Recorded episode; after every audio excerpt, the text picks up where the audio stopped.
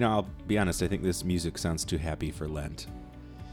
So what do you want instead? We need something in a minor key, a little dirge-ish. well, I like minor keys. I really like minor keys. They're quite go- beautiful. We I was going to say gorgeous. we we agree on something. I like minor keys. I've been working with some of my piano students. We do a lot of ear training because a good part of being a musician is developing your ear.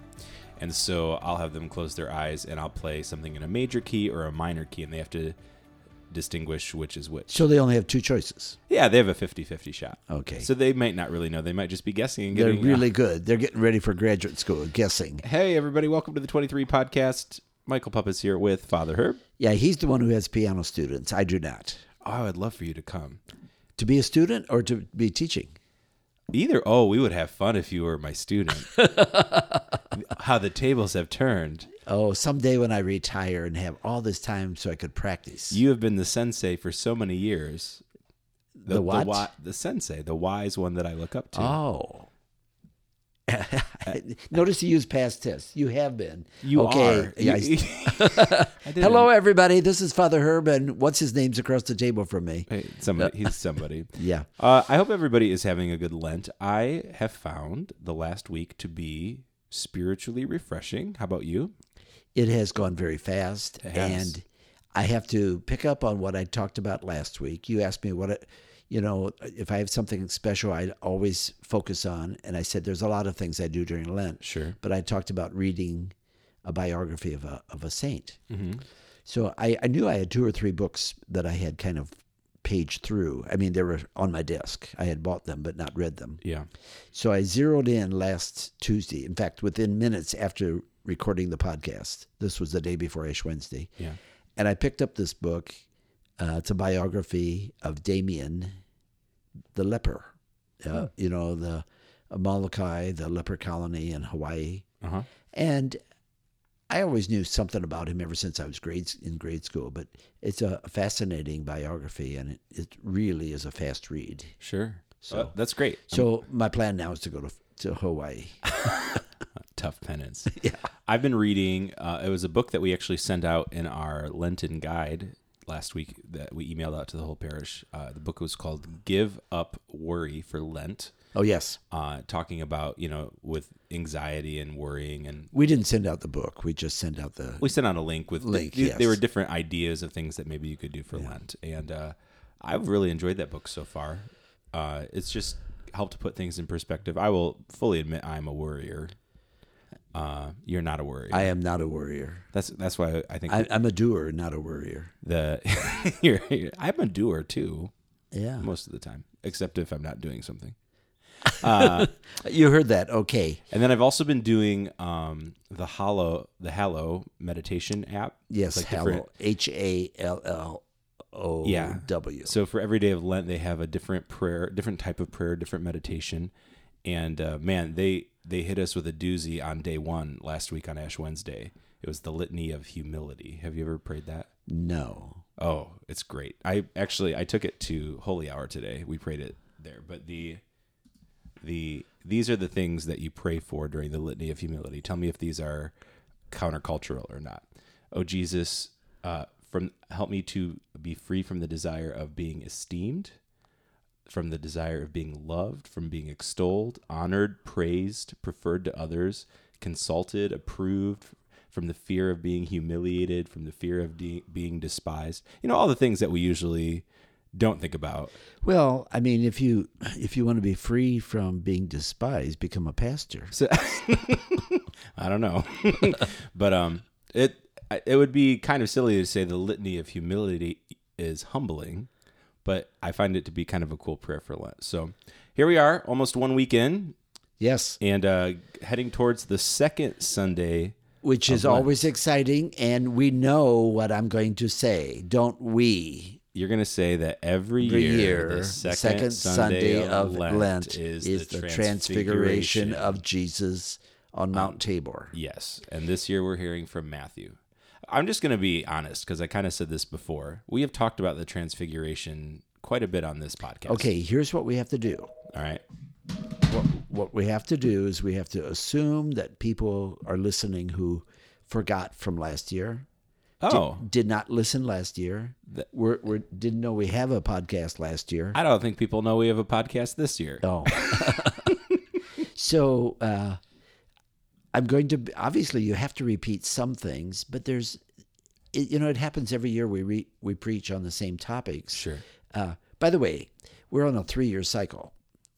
It just happens that there's A, B, and C, Matthew, Mark, and Luke Yeah. versions of the Transfiguration, and they're not exactly the same. so, Okay, so- if so, so if people are astute, they know that the emphasis each of the three years is different. But pa- pause there for a second because, you know, silly me says, oh, I don't want to say I'm tired of the transfiguration. That would be not But that would be really not good to say. So I didn't say it. I didn't say Oh. it. However, I will say, obviously, this event was extremely important in the life of Jesus and to his followers for all three synoptic gospels to and, have it. and it is you. It was used incredibly in the early church for what it- reason? because it is is another account of the resurrection. So that's Hmm. why it's done at this time. It's sort of like saying, "Okay, folks, we are into this season of humility. We're we're doing this uh, Lenten practice. We're we're uh, we're praying. We're reading scriptures. We're we're reading lives of saints. We are extending our charity. We are fasting. We're doing all of that." But it's not just about us, folks. We know the end of the story. It ends with the resurrection. And so everybody in church reads the story of Jesus being transfigured, which is a wonderful word. Transfigured on the on the mountain. Yeah. And so you can see his glory. The glory comes after uh, after the uh, the indication that Jesus is going to go to Jerusalem and suffer and die. Sure. So the apostles had it all there. They just didn't know what to do with it. It's uh, three apostles Peter, James, and John. Okay. By the way, the same three who, where else were they with Jesus alone? Just the four of them? On the boat? No, Keep, your, I saw your eyes rolling like, what? Do, I put you on the spot. You did put me on the spot. Oh, okay. Where were they? Uh, you want a hint? Give me a hint. Yes. Uh, yes, it's not. a no, uh, yes, I will give you a hint. Oh. Okay. They were with Jesus during one of his bleakest times when he sweat blood. the agony in the garden. Right. Yes. Yes. Of course. See, I told you yes. Yes. Yeah. Okay, so they saw him at his worst physically. They saw him in this triumphant glory earlier. Sure. So it's sort of like, okay, we know that your your heart will be challenged. Your your faith will cause you to run away and hide. That you will not be able to even admit you know Jesus as Peter. He denied him. Sure. All of that stuff is coming. However, uh, don't forget there's still glory there. So sometimes we have to give people a word of encouragement. And Jesus was doing more than giving us a word. But the, the church says, let's let's look at this, let's study this early in Lent Okay. So that we know where we're headed. Well, I love what you always talk about, uh, and I think during Advent it's fun to do too, is to take a look at the scripture readings for the particular day, whether it's a Sunday or even weekday mass, and say, why is this being? Why was this chosen Yes, for this season? it's not like sometimes in the year when we have um, a, a regular progression, like during ordinary season, we go through the gospel. This year's Matthew. We go from chapter to verse, next chapter, next verses. Yeah. We continue to work our way through. Sure. But when you come to a, a special season like Lent, Easter, Advent, Christmas, they are particularly chosen for the occasion. Right. And it's it's uh I find it I agree with you, it's kind of fun to to reflect on why. What And and usually this is not like a decision that was made in the 21st century or even the 20th. These were scripture passages that were chosen Yeah, when was the uh, the, centuries ago. the cycle of readings compiled? Do you know that? yes. The 3-year cycle Yeah. that we have on Sundays was compiled in the late 1960s after Vatican II when we came up with the the, the new form of the mass. Okay. Before that there was just one cycle of reading. So it's Really? exactly the same every year. Oh, I didn't know that. So but but taking particular passages for particular seasons. yeah. like a, a Lent or Advent, that goes back hundreds and hundreds of years. Sure. So really, because of the Second Vatican Council, we are able to hear more scripture. Oh yes, because before the Vatican Sundays. Council on Sunday there was just one reading, and then uh, an acclamation for the gospel, an Alleluia or a glory and praise. Really, not even a psalm. I don't recall a psalm, and there was no, and usually there was one preliminary reading. Most of the time, it was an epistle reading. Really? So it was called the Epistle and the Gospel. Okay. And we had the epistle side of as an altar server, the epistle side of the altar, and the gospel. So we would have to move the book. the The priest would be on one side; he'd read the epistle to himself in Latin. Yeah. Then we'd move the book to the other side, and he'd go over there, and he would read the gospel to himself in Latin. then he would turn around and go to the pulpit, or the they didn't call it the ambo in those days. Yeah. And then he would probably reread the gospel in English. Okay. Now, people like myself, because I had a, a missal that had everything in it, Sure. the St. Andrew missal, I usually would read both the epistle and the gospel. You're just just soaking it all in. yeah, I was, you know, I was a very precocious kid. You know, I'm yeah, what a rebel you were. I um I just I love the rhythm of the liturgy of the well, I love the rhythm of the whole mass, but I think the rhythm of the liturgy of the word, the way that it is, the way that we celebrate that today is so beautiful. You know, the the connection generally of the first reading in the gospel, the psalm many times Yeah, carries it and then of course a, a time like during Lent where it's no longer just the the first reading in the gospel, but the even the second reading, the whole shebang. the whole shebang. Now, lots of people tell me with the gospel they find it easier because it's almost like story storytelling. sure. Last week's gospel, uh, first reading from Genesis was a sort of storytelling. Lots of times it's not, and lots of times the second reading is a slice taken right out of one of the epistles. Right. And people say, How do you get into that? And I just say the best thing to do is to read it to yourself before you come to church Right. Or to listen to the 23 podcast. or to listen to the 23 podcast. But we, we didn't even get to the readings yet. So let's do some readings for those people who are just They're just wait- they're going, "Come on, waiting out there. Come on, guys. Okay. This year it's from the Gospel of Matthew, it's chapter 17, verses 1 to 9. Got it. By the way, you probably already know this. Transfiguration has its own day in the church calendar. In August. August 6th? August 6th, very good. All right. Okay. But it's also during Lent. Jesus took Peter, James, and John, his brother, and led, led, up, led them up a high mountain by themselves. And he was transfigured before them. His face shone like the sun, and his clothes became white as light. And behold, Moses and Elijah appeared to them, conversing with him. Then Peter said to Jesus in reply, Lord, it is good that we are here. If you wish, I will make three tents here one for you, one for Moses, and one for Elijah. While he was still speaking, behold, a bright light, a bright cloud cast a shadow over them. Then from the cloud came a voice that said, This is my beloved Son, with whom I am well pleased. Listen to him. When the disciples heard this, they fell prostrate and were very much afraid. But Jesus came and touched them, saying, Rise and do not be afraid. And when the disciples raised their eyes, they saw no one else but Jesus alone. As they were coming down from the mountain, Jesus charged them, Do not tell the vision to anyone until the Son of Man has been raised from the dead. I remember why I love this reading. I'm going to take back everything I said. I apologize to Matthew and to Jesus. Okay, you better give me two or three reasons why you love this reading. Okay, one, I love that line. And when the disciples raised their eyes, they saw no one else but Jesus alone.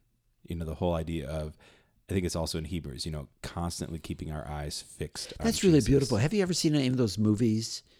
In fact, I think it's in the movie West Side Story uh, when Tony and Maria first meet. It's at the dance at the, at the school, Yeah.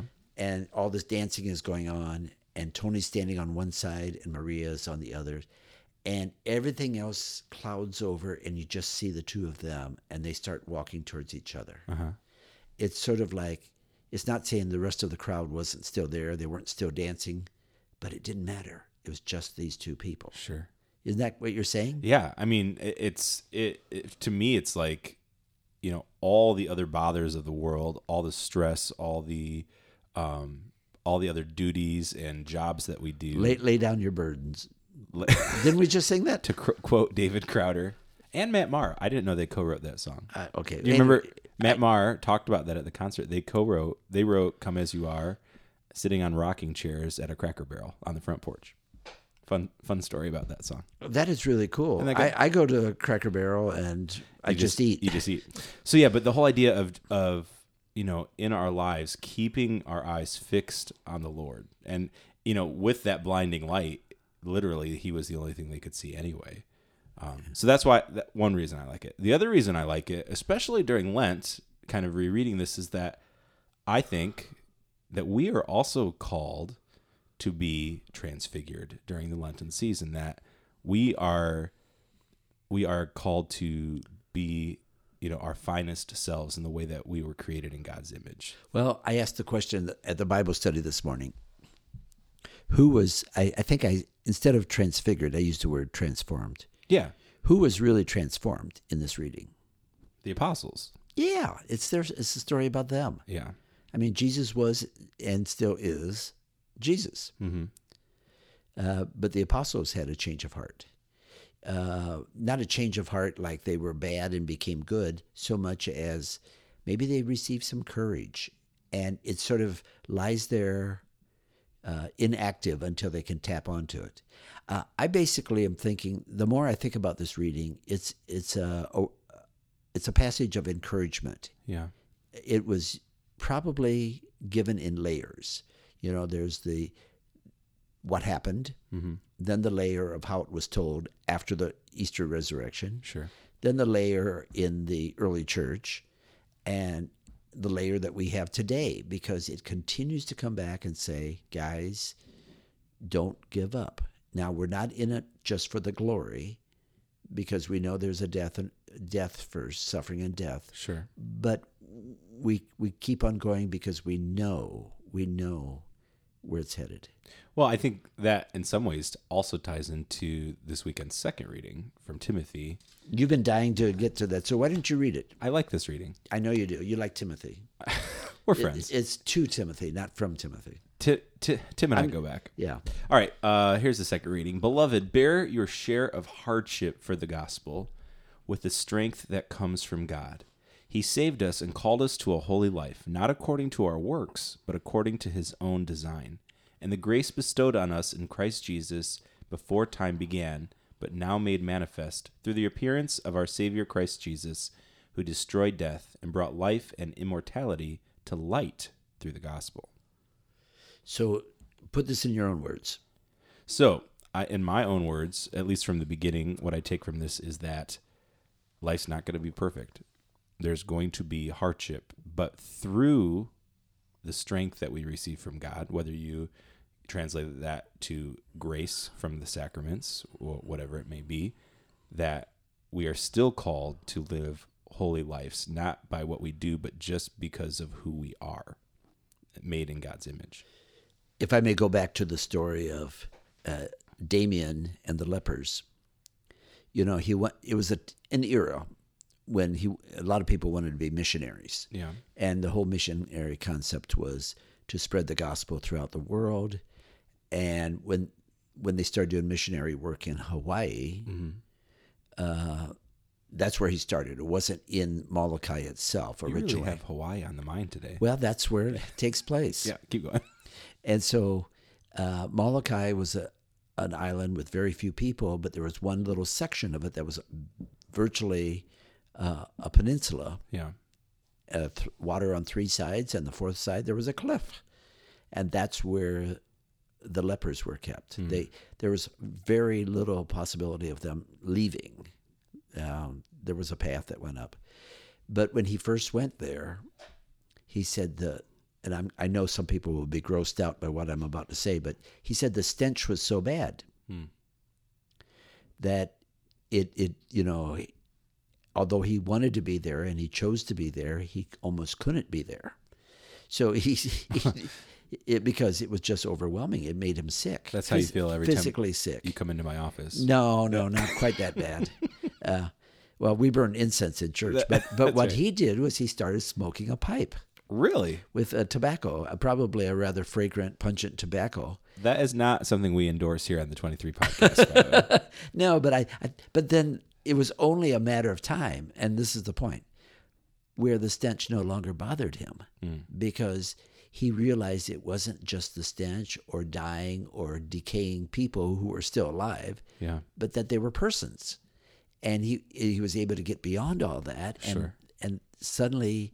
And he, you know, there's that famous phrase when he once, when he became a leper, he said, "We lepers." The truth is, hmm. In reality, he, he used that phrase, we lepers, before he had contracted leprosy because he saw himself as one with them. That he had immersed himself into. Yes. it. Yeah. And, and that was, that is the real point we're trying to say that there is the, the horror, there's the challenge, there's the ignominy of things, including our own personal suffering, yeah. but, but they are not the opposite of life. That's the thing. It's not the opposite. Right. Uh, and that's the great paradox of, of the gospel. I think too. Sometimes we we tend to think, well, why isn't life just easy? You know, Or some people get really mad. You know, God, why would you do this to me? I'm a good guy. Right. Yeah.